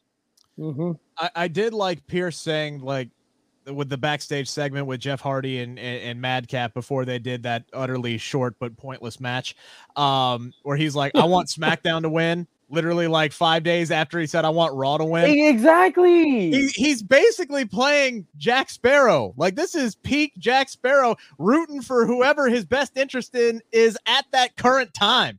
Like he's just flip flopping all over the damn place. Uh, so you know, I, I what they could have done instead of doing Raw versus SmackDown is do Team Sonya versus Team Pearce. Because that could have been the, the the feud that they should have been working on all this time. Remember a few months ago this might have been actually before Dutch, you even came on the show at this point, but they started teasing like Sonya was coming after Pearce's job because she was Yeah. like a subordinate underneath Pierce, and they were teasing Yep. like she was going to do some kind of like major takeover. and then they just dropped it. And then, like Mhm. three weeks later, she was like, "No, I am on the same level as Adam Pearce," and we're all like, "When the hell did that happen?" And then they Mhm. were just been all buddy buddy ever since. I wish they would have continued with that and just had Sonya Deville take over everything at, at this point. I feel Well- like they, they don't want to commit to these authority figures ever since they said we're the authority figures, and they just I yeah that's why I can't really invest the way they probably want me to into the characters because they don't seem like they're invested in it themselves. Team Sonya, Steve, I love this. Team Sonya versus Adam Pearce. Winner takes full control of WWE. They could have built, they could have continued that storyline for months and actually built up and had a traditional Survivor Series elimination match that people would care about with stakes. Imagine that. Instead of this, oh hey, it's Survivor Series, you know what it is. It's Raw versus SmackDown. Don't for don't don't don't pay attention to the fact that SmackDown's team captain's been on Raw for three years and he's literally been on SmackDown for four weeks. Don't pay attention to any of that. All of Team Raw was except for Bobby Lashley was on SmackDown four weeks ago. Don't pay attention to any of that. Seth Rollins, who's the team captain of Raw, was on SmackDown for the last year. Yeah. So Goes like goes like that. so I, up I'm doing down. I'm doing what you suggest. I'm not paying attention to it. I just wonder what kind of match you're going to have. Well, let me ask you this: the four man tag, uh, the four man match tonight. Yeah, the opener, yeah. What what was that for? The the vacancy on uh, one of the teams. Yeah, so that was uh That was a good Sam- match, really. It, it was great. I loved it. Um, yeah, that was to replace Sami Zayn, who got taken off of the team last week when he lost to Jeff Hardy. Uh, so they had Sheamus, Cesaro, Jinder Mahal, and Ricochet. I thought Ricochet was the damn star of the match. That dude I thought he showed would out. win it. I wanted him to win it. I thought he needed it more than sh- anybody else in this match, with maybe the exception of uh, uh, uh, Jinder after his uh, rap battle last week with Hit Row. He won. He he rapped so good he got them fired from the company. It was Uh, like what- It was like it was like what, what we need this whole group. We got Jinder and Shanky. And the fact that they even referenced the rap battle on commentary tonight, I'm just sitting here. I'm like, wow, that's incredibly tone deaf. But anyway, Ricochet, man, he just looks so damn pretty when he takes to the sky. You could tell me that he and Dante Martin could actually fly, and I would believe you. Just the way that they could pause their bodies in midair. That that springboard moonsault that he did was just freaking insane tonight. This was a really, really fun match. I get Sheamus winning with the help of Ridge Holland. That helps drive that storyline further. I thought Ricochet needed this more. I no no no knock on Sheamus. I want to I want to see Ricochet against some of these dudes on Team Raw on Sunday. It's it's a shame to me that he's not in this match. I thought I thought actually he would he would win the match because I think there was more equity in him winning with fans than it would be with Sheamus. And I don't know what to think about Ridge Holland and Sheamus together. That doesn't, that doesn't hit me right off the bat. It's it's Uh, the no chemistry. it's the uh, Thunder think? Rosa Sid Pullar story. It's you know my biggest fan meeting my Yeah. uh, you know hero and this that and the I other see thing. that. Sid Yeah. Pullar Thunder Rosa thing. That's that's See? That's where they got this. Sid's got the connections. He was like, I got this great idea. See, I met Thunder Rosa last week, Yeah. right? And now we can incorporate this with with Ridge Holland and Sheamus. See, that's what Sid was doing when he wasn't here uh, last Yeah. week. He Talking was here for all WWE, five minutes. yeah. yeah, yeah, I see. He was Given up the- there. giving them my brilliance, to, uh, stowing them with that. No, I thought the match was uh, really good. Uh, yeah, Ricochet was definitely the star. This felt like a showcase for him. Uh, definitely got Dante Martin vibes, especially with the with the flat-footed jump to the top rope, springboard to the outside move that uh, Dante did last week. Uh, Ricochet did it this week. I just want Ricochet to keep wrestling like a man that feels like he is wrestling his last match in WWE. Because I feel like ever since the releases two weeks ago, he had his match with Drew McIntyre, which was really good. He had this match, which was really good. He had the promo that was really good. He is talking and wrestling like a man that that knows that he's on borrowed time. So I am enjoying this version of Ricochet so far. Yeah, the the chat in agreement with us, uh, thinking Ricochet uh, should have won this matchup tonight. I think, look, the one thing that I will say about SmackDown because we we looked after the draft, right? Like, it was it was Roman, it was Drew, it was Brock. That was your main event scene. That was pretty much it. Uh, you have some other former world champions uh, uh, on there, but you know they haven't been in that scene in quite some time. This is now the land of opportunity again because they have Yeah. to have people step up and and and get go up to the next level and get their opportunities because they have no choice. They can't just do Roman and Drew for seven months and then bring back in Brock Lesnar and then go back to Drew. They have to do other people. Xavier Woods was a logical first choice because he just won King of the Ring, and you're going to have him versus Big E at Survivor Series with with Roman Reigns, so it makes sense to incorporate that. But who's next after that? And I'm hoping guys like Ricochet, like Mustafa Ali. I don't have a whole lot of faith with with Mustafa Ali, not because of his talent, but because he's not on the dang show tonight. And of the 27 guys they had left on the entire active roster to put in a 25 man match to celebrate The Rock, Mustafa Ali is one of the two dudes who got left out. He's not in the match, which is incredibly infuriating to me. Sid, you saw that promo that he put out on Twitter that the company said, "Nah, we can't we can't go forward with this storyline." It was great. It's fantastic. I don't know how they can't just let this man do something. He's one of the best talkers they got. He's one of the best in smoothest in-ring performers they have. What is the damn holdup with doing something with Mustafa Ali? So what are you saying? What should have gone farther that you were talking about? Mustafa uh, Ali, his, his interview he did that time. He did. because, he, he, because he people re- were booing him because re- of his name.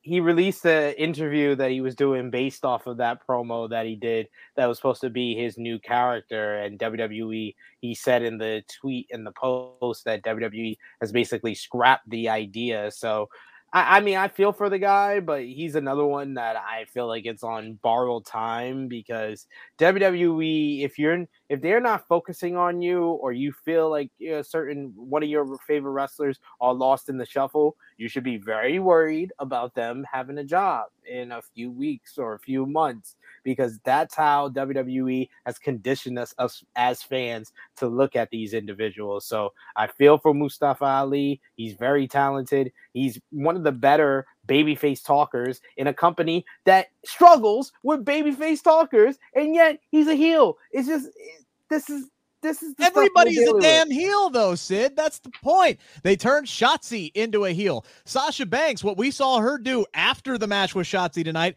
that ain't a Yeah. baby face move. Nope. That's the biggest heel move in the book. They You know, turned this is Becky what I thought heel. when I saw that they shook hands, which would be good to the match or the finish, and then Shotzi goes back to doing what she did before. She followed orders. She shook hands, Yeah. but I didn't expect that tonight because that is basically going against the grain again. They I mean, you can have- only go against the grain so many times, and now you're completely lost. they don't I have think- baby faces on SmackDown. They barely have any on Raw. They, they just turn everybody heel. They they got a roster full of jokers, and I don't mean that in a derogatory way. I mean that in Batman. They don't have enough Batmans for all the damn jokers that they have. They got nobody. It's, it- Mhm. who's the top baby face out, again outside of Drew McIntyre. Who's the top male baby face Yeah. on SmackDown? That's Xavier what I'm Woods? saying. Is- is King Wood. Yeah, but he, but but face. King Woods, he got it almost by default. It seems like. yeah. Who's Yeah. the top female baby face on SmackDown right now? Well, to Um, me, Sasha it's Banks. Sa- Sasha's got to be her. Yeah. She still looks like a heel to me, which means by default it's got to be Naomi. She's a popular. She's a popular heel. That's the Yeah. difference. That's the difference. But that's all they have are popular heels because there's no damn baby faces, Sid. Which is why I was happy with Xia Well- Li's vignette tonight. This is what Oh, I that was about- the best part of the show, ladies and gentlemen. Can I just What say is- that? What is that? The Xia Zaya Lee uh, vignette. Do you remember- she- did you see that? What? No, ma- what? The what vignette? Xia Li, Between the, the like the, the comic book Oh, cartoon, oh, yeah, oh, yeah, yeah, yeah. I got it. gave me some very Kill Bill Kill Bill vibes. Like Yes. when they were doing O-Ren Ishii and all her backstory, very Quentin Tarantino esque. I thought that was fantastic. And the way that they made her, you know, the, the dialogue that she had, I'm sitting here going, okay, she's a protector. That means she's got to be a baby face, right? Good. Yes. We need damn baby faces. Thank you. That's what That this show really needs. together tonight. You know what I didn't understand tonight? The interview between Toni Storm and Charlotte Flair. That was flatter than a pancake. I didn't get it. I know they're working a little deal, or she went in the ring last week and challenged her. See, I'm judging by chemistry, but what I feel when they get together, and I didn't, I didn't feel that. I, I didn't. So if I don't feel it, I don't think half the fans feel it. You need all the fans feeling it. So, who got ten dollars? Uh, easy attack. Ali. Yeah, says I'm glad that they uh, scrapped that character with Ali. That is the type of thing that can easily get offensive and go left in WWE's hands. And I think that's probably why they did uh, scrap it. To be completely honest with you, but you know, if people are offended, people are talking. I mean, That's all that controversy to them. controversy creates cash. That's why everybody wants to see this Becky Lynch, Sasha. I mean, or excuse me, Becky Lynch and Charlotte match on Sunday. I mean, think about that. Think about what WWE was able to do But because they Becky Lynch is now she's back to being a baby face. Yeah, That's her for, attraction. for the now. Charlotte. For the Charlotte. and feud. Charlotte is a heel. and and that's why I think they just need to say screw it with with Becky as far as being a heel or a baby Yeah, face. I do. I agree Because- with you. if you watched on Monday, she delivered a flawless baby face promo. The crowd was eating out of her damn hand. She's talking about wanting to kill Charlotte Flair uh, on Sunday and how she has no respect for her. And she even turned that uh oh line, which sounded whiny and crappy coming out of Charlotte's mouth, and then turned it into something like, oh, damn, got her. And then the second Liv Morgan came out, it was like Two Face flipping the damn coin. And she's like, oh, now I'm a heel and I'm going after Liv Morgan. It looks awkward when they do it back to back like that. But Becky could be whatever the hell you want her to be. So if she's going up against a straight baby face, cool, have her play the heel role. If she's going up against Charlotte Flair, cool, have her be the baby face. It doesn't matter because the freaking audience is going to root for her anyway. So just have her play that anti-hero stone cold role that she did so damn well when she was the man and call it a freaking day. Sorry, that's my rant for the night. Yeah. and I agree. I agree with that. One of the worst things you can do is fight the crowd. And WWE does it so often. You are they're gonna they're gonna put you in the role because it's like any a business. Fans aren't marks. I hate hate them to be called marks. They're not. They're customers, and you got to satisfy your customers. Otherwise, they get teed off and they said, "Screw it, I'm not going anymore. I'm not watching anymore." Of course, they are. They will, but no need to even even go down that route. So, because I've, I've tried it before. If the crowd is going to go against you, it's a lost cause. So, grab now. your loss, grab your losses early, and wrap it up. This is twice now that they've done this with Becky. I mean, the crowds were going nuts for her. I mean, the second that she slapped Charlotte Flair in the face at, at SummerSlam 2018 and the crowd lost their shit, I would have flipped on a dime and go, okay, we got something here. Let's roll with it. Instead, they have her come out the next SmackDown and start shitting on the crowd saying, oh, you were never behind me. You were never behind me. And then she turned into a chicken shit heel and was doing all this other stuff. And then by the time that, you know, um, they were they were starting to build for for Survivor Series. They're like, oh damn, all right, the crowd really really loves her. She got a massive pop at Evolution. We can't have her attack Ronda Rousey anymore. So scrap what we just filmed, and now we're gonna have her cut a babyface promo and and move forward. It took a months to figure it out. And then all summer long, they're chanting for Becky. We want Becky. We want Becky. Every time Charlotte Flair is on television, or anytime they're bored, they're chanting, "We want Becky." Ah, we're gonna bring her back as a heel. It, I it, it, it's it's insanity how wrong WWE like does these decisions. It's it's crazy to me.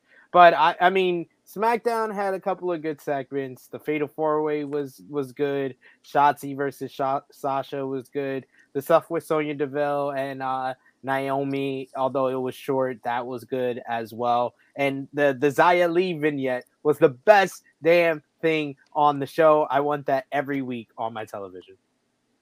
You know what? Uh, I I what I really liked tonight was the fact that they decided to When give, it was over, when they decided was to give you go, God, let me go. I lost brain cells tonight watching the movie. when they And decided when you only got 10 left, that's serious. Yeah, that's true. That's very true. But when they finally decided to give their Intercontinental Champion a win heading into this big matchup that they decided to put no build into whatsoever, we did not even see Damian Priest on TV for the last three weeks heading into the United States champion versus Intercontinental Championship match. So think about that. You had your Intercontinental Champion who, until tonight, was riding a four match television losing streak. Damian Priest, we haven't seen him since Apollo Crews showed up on Raw and said, Hey, I'm going to challenge you for that United States title. Haven't seen either one of them in three weeks. Got Damian Priest doing media. It's going, I don't know if I have a match, but I think I'm going to have a big match. This might be the best match on the whole damn card on Sunday. And it has nothing. nothing. They did nothing to build this match. I think Damian Priest is going to win. Yeah. And I'm going to enjoy the hell out of it. But to not even put your United States champion on television before the I'm surprised they even remember that Shinsuke is the damn Intercontinental Champion. To be honest with you, it is a travesty what they're doing right now with their mid card championship. And didn't even give, give him shit. didn't even give him an interview then. Damian Priest. Nothing. Nothing. Didn't even have Man. Paul on the show tonight. Nothing. The the first time we're going to see him in almost a month is going to be sun is going to be this Sunday. I mean, there's there's a, there's a lot going on with this card where I'm just like, yeah, it might be a good, might be a good, really good matchup. But I can't. This is something we've we've talked about for a long time, Rick, because you tend to call matches that are just good, great, and I think there's a difference in that. And I think that the the thing that's going to stop a lot of the matches on Sunday from being great is I don't give a damn about any one of them. I don't care I really don't. Already seen a better Becky and Charlotte match. So it doesn't matter how much heat they got behind the scenes. When they were actually friends, they had one of the best women's matches of all time. So them not being friends doesn't make me very confident that they're going to have a better match than that. Big E and Roman are going to beat the crap out of each other. They're going to work hard and they're going to put on a show, but I'm I doubt that they're going to give us a great match because I honestly don't care. I don't care about any of the matches on Sunday. It's going to be good wrestling because this roster always exceeds the expectations that they're booking lowers every single week for us fans, but the roster always overachieves. So I know we're going to get a good show, but do I think we're going to get a great show? No, because I don't care. So you don't care? I don't care. Is that what he said? He don't I, care. I, I am not. I, I, don't know what the. I'm I'm not sure what the point we were trying to get across there was.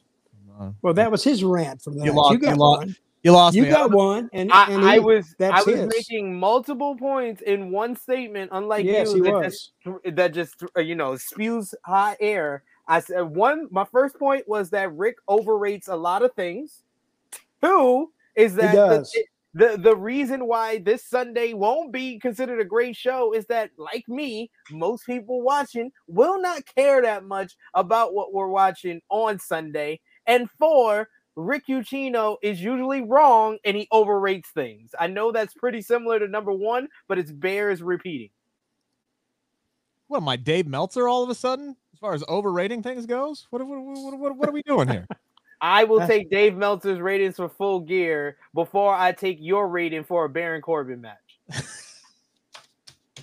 hey, I've never given a match five out of uh, five and a half out of five. All right, I've never done that before. Um, I'll take a five and a half star match before I say a Baron Corbin match has been great, like you did. When did he say that? You remember? You remember Dutch? He was. That was he, like your second or third week here. Yeah, like he he swore he loved. Well, I know he liked Baron Corbin. I I like Baron Corbin the talent. I don't like anything that they've had him do. Pretty much since summer of 2018.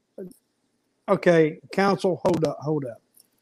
Mr. Sid, did he say that he liked him as a person, or did he refer to his actual in ring skills? He he said that Baron Corbin has had great matches in the past. I I said I'm a fan of his in-ring ability. I'm a fan of him as a person. I am not a fan of anything that they have had that man do on television since the summer of 2018. But I legitimately asked you, has Baron Corbin had great matches? And you said yes. I gave you a handful of matches that I genuinely, genuinely enjoyed, and you said they you tore them all down. Because there's a difference. I enjoy a whole bunch of matches, Rick. I you know what match I very, very, very much enjoy? Sting versus Jeff Hardy from Victory Road 2011. But I'm not gonna stand up here and say that's a great match. I enjoyed it for weird, warped reasons, just like you enjoyed Baron Corbin's in-ring work for weird and warped reasons. But that doesn't make it yeah, some match. of the best moves in the entire freaking company. Congratulations. The guy can work. Yeah. They just don't let him work. Now he's got a weird, you know, uh, Gomez Addams mustache and a freaking, you know, the dentist from Little Shop of Horrors. oh, he had, to, he, he, had to bring he had to bring the mustache into it, didn't he? See. I, I don't I don't know what's worse, Madcap Moss trying to make a joke or you trying to defend Happy Corbin. I'm not defending Happy Corbin. The gimmick sucks. He was better broke. He was. And I hated I that. But he was a lot better than he is now. He was entertaining. I, I would agree. He's not even interesting now. I don't know who Happy Corbin and Madcap Moss is for. Who is that for? Who's enjoying that? It ain't even getting heat. It's just it, it's go away heat. It's like they come on my screen and I audibly go, oh, I'm not going to finish it. But you know what I'm saying? Like, don't Sounds put like fun on the television. Uh, I I agree with that. Really. Uh, so. I don't know who that's for, but you know we got to get rid of Hit Row. Crazy. This is, what, this is what and I'm not. By the way, don't don't equate that with I'm saying that they should have cut Baron Corbin and Madcap Moss in, instead. I'm not saying that. I'm just saying, what the hell are we doing? Do something else with them because this ain't working. I hate when people lose their jobs, especially people who don't deserve to lose their jobs. All right, Dutch. Any uh, final comments? Well, no. I just uh, Raw was average tonight. I mean, uh, SmackDown was average tonight. Uh, Rampage was decent because I liked the format and how it, it, it seems a lot fresher, a lot more, you know, a lot of people use the term old school. And, but I kind of like that. And I think the fans are different. And again, you got two, two companies with two different business models. So you pick who you like. I'm not going to knock either one of them, but, but SmackDown makes more money and then they're laying all the people off. So I don't want to. I don't think these guys are going to have any place to go to make any comparable money that they were making in WWE. So anyway, but I, I think SmackDown was decent, and I think you know, Rampage was about. I'll give it a, a seven out of a ten. I think. I'd like to see more wrestling on my wrestling show. To be completely honest with you, well, there, it, wasn't a whole lot of it in a two-hour show tonight for SmackDown, which is what my my my biggest hit uh, for it. A lot of short and just filler matches tonight for a go-home show. I thought there were some really really good things that they did tonight. I'll give SmackDown a six and a half, and I'll give Rampage a seven. Okay, I go six six out of ten for SmackDown. Like I said, there was good stuff. The uh, King Woods Roman stuff, the Fatal Four Way, uh, Shotzi versus Sasha was a really good matchup, and the Xia Li vignette was like the my favorite thing on either show. But Rampage was the better wrestling show. It had three matches that delivered in different ways. Uh, they they are coming out of the pay per view still uh, still doing well and focusing on the future as well. So, got to give it to Rampage this week. Okay. All right, Sid, uh, you got a lot going on this weekend. Yes. Tell the folks what you're doing. You can see me over on the True Heel Heat YouTube channel tomorrow, 10.05 a.m. Eastern Time. True Heel Heat 152. Uh, Drunk Guy JJ will be filling in for Miss Chrissy Love and Top Guy JJ, and will be joining me as we welcome special guests from the Heel Marks podcast, Brady. So that should be a fun episode. We're going to be talking about full gear, talking about the WWE releases, preview and predictions for Survivor Series. I'll be here on the Sportskeeda Wrestling YouTube channel at 4 p.m. Eastern Time. The four on four Survivor Series trivia, Team SP3, myself, Jose, Sat E. Nyangi, and Alex McCarthy will destroy Team Ucchino with Kate Hensler, John Alba, uh, Kevin Kellum, and whoever that team captain guy is. Oh, And you mean of the you course- mean the longest of course, training? and of course, you can see my interviews with the WWE talent. That's going to be up over the weekend as well as next week. And you can see me uh, in a whole bunch of other places. But here on Sportskeeda Wrestling tomorrow as well as We can see you with uh, what's her name, Rosa. What? Yeah, if you go follow him on True Heel SP3, you can see his photo with uh, Thunder Rosa. hey, that is a good picture, Sid. I have to say that.